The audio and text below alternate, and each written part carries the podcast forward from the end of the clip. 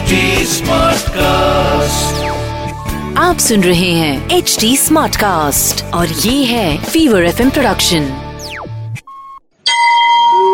તમે સાંભળી રહ્યા છો વ્રત કથાઓ આરજે નિશિતા સાથે ચાતુર્માસનું મહત્વ માનવ દિવસે જાગ્રત અવસ્થામાં પ્રવૃત્તિ પુરુષાર્થ કર્યા પછી રાતે નિદ્રાધીન થઈ જાય છે આપણા પૂર્વજ પુરાણકારોએ અવતારધારી શ્રી વિષ્ણુધારી ઉપર આવી અવસ્થાઓનું આરોપણ કર્યું.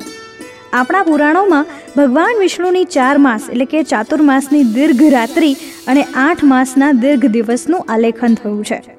માથા ભારે શંખાસુરને હણીને શ્રી વિષ્ણુ અષાઢ માસની દેવપોઢી એકાદશીએ ઊંઘી જાય છે અને ચાર માસની દીર્ઘ નિદ્રાના અંતે પાછા કાર્તિક માસની દેવ ઉઠી એકાદશીએ જાગે છે. ઉઠે છે. શરૂ કરીએ દેવપોઢી એકાદશી અને ચાતુર્માસનું મહત્વના વ્રતની વાર્તા. એવો પ્રશ્ન થાય કે સૃષ્ટિના સંચાલક ભગવાન શ્રી હરિ ચાર માસ સુધી નિદ્રાધીન થઈ જાય તો સૃષ્ટિનું તંત્રચક્ર કોણ ચલાવે?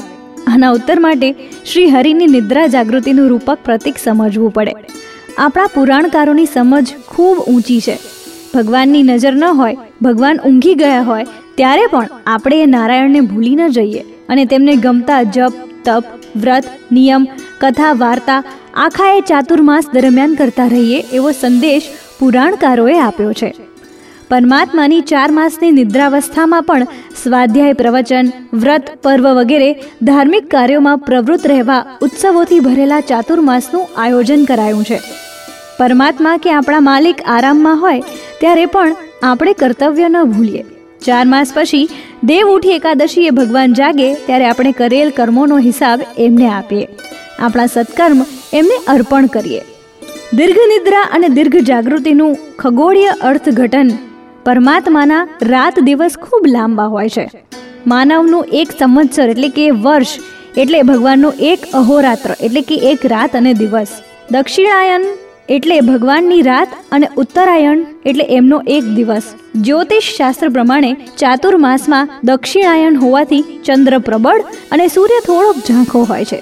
આ શ્યામ પિતૃમાર્ગ છે. તેથી આ સમય વિવાહ વાસ્તુ જેવા ધર્મ કાર્યો માટે નિષિદ્ધ છે. ચાતુર્માસ પૂર્ણ થતા ઉત્તરાયણમાં સૂર્ય તેજસ્વી બને છે અને શુક્લ દેવમાર્ગ કહે છે. આમાં વિવાહ જેવા મંગળ કાર્યો કરી શકાય છે. સૂર્ય પણ શ્રી વિષ્ણુનું એક સ્વરૂપ મનાયું છે. ચોમાસામાં સૂર્ય વાદળોથી ઘેરાઈ જતા દેખાતો નથી. શ્રી વિષ્ણુની આ જાગૃતિ છે. આવું પણ અર્થઘટન કરી શકાય. ચાતુર્માસમાં પાણી અને વાણીનો વરસાદ વરસે. પાણીનો વરસાદ માત્ર તનને જ શુદ્ધ કરે. જ્યારે વાણીનો વરસાદ મનને અને અંતરાત્માને શુદ્ધ કરે. સતત પાણીનો પ્રપાત થાય તો પથ્થર જેવા પથ્થરનો પણ ઘાટ ઘડાતો હોય છે. તેવી જ રીતે ચાતુર્માસમાં સત્સંગ દ્વારા નિરંતર થતા વાણીના વરસાદમાં ભીંજાવવાનું થાય તો તે આપણા વ્યક્તિત્વને કલાત્મક ઘાટ આપી શકે છે. વરસાદનું પાણી ઘણા સ્થાને કીચડ પણ ઊભો કરે છે. જ્યારે જીનવાણી રૂપી પાણીના વરસાદથી આત્મા ઉપર જામેલો અનાદિકાલીન કીચડનો થર દૂર થાય છે. ભગવાનના પ્રવચનો, ભગવાનના લેખો એ વાંચીએ અને સત્સંગ કરીએ તો ચાતુર્માસ સરસ રીતે પસાર થાય છે. ચાતુર્માસ વ્રતમાં માત્ર ને માત્ર ભગવાનનો સત્સંગ કરવાનો હોય છે અને સત્કર્મ કરવાનું હોય છે. જેથી કરી અને ભગવાન જ્યારે દેવ ઉઠી એકાદશીના ઉઠે ત્યારે આપણે એમને આપણા સત્કર્મો સોંપી શકીએ. અસ્તુ. અસ્તુ આવી જ બીજી વ્રત કથાઓ તમે સાંભળી શકશો એચટી સ્માર્ટકાસ્ટ ડોટ કોમ પર અને બીજા લીડિંગ ઓડિયો પ્લેટફોર્મ્સ પર. ફીવર એફએમ ઓફિશિયલના નામથી તમે અમને સોશિયલ મીડિયા પર પણ મળી શકશો. ઇન્સ્ટાગ્રામ ફેસબુક અને ટ્વિટર પર મારી સાથે ટચમાં રહેવા માટે આરજે નિશિતા નામથી સર્ચ કરજો. For more podcast log on to HT Smartcast dot com or સુનો નયે નજરિયે સે. તમે સાંભળી રહ્યા છો વ્રત કથાઓ.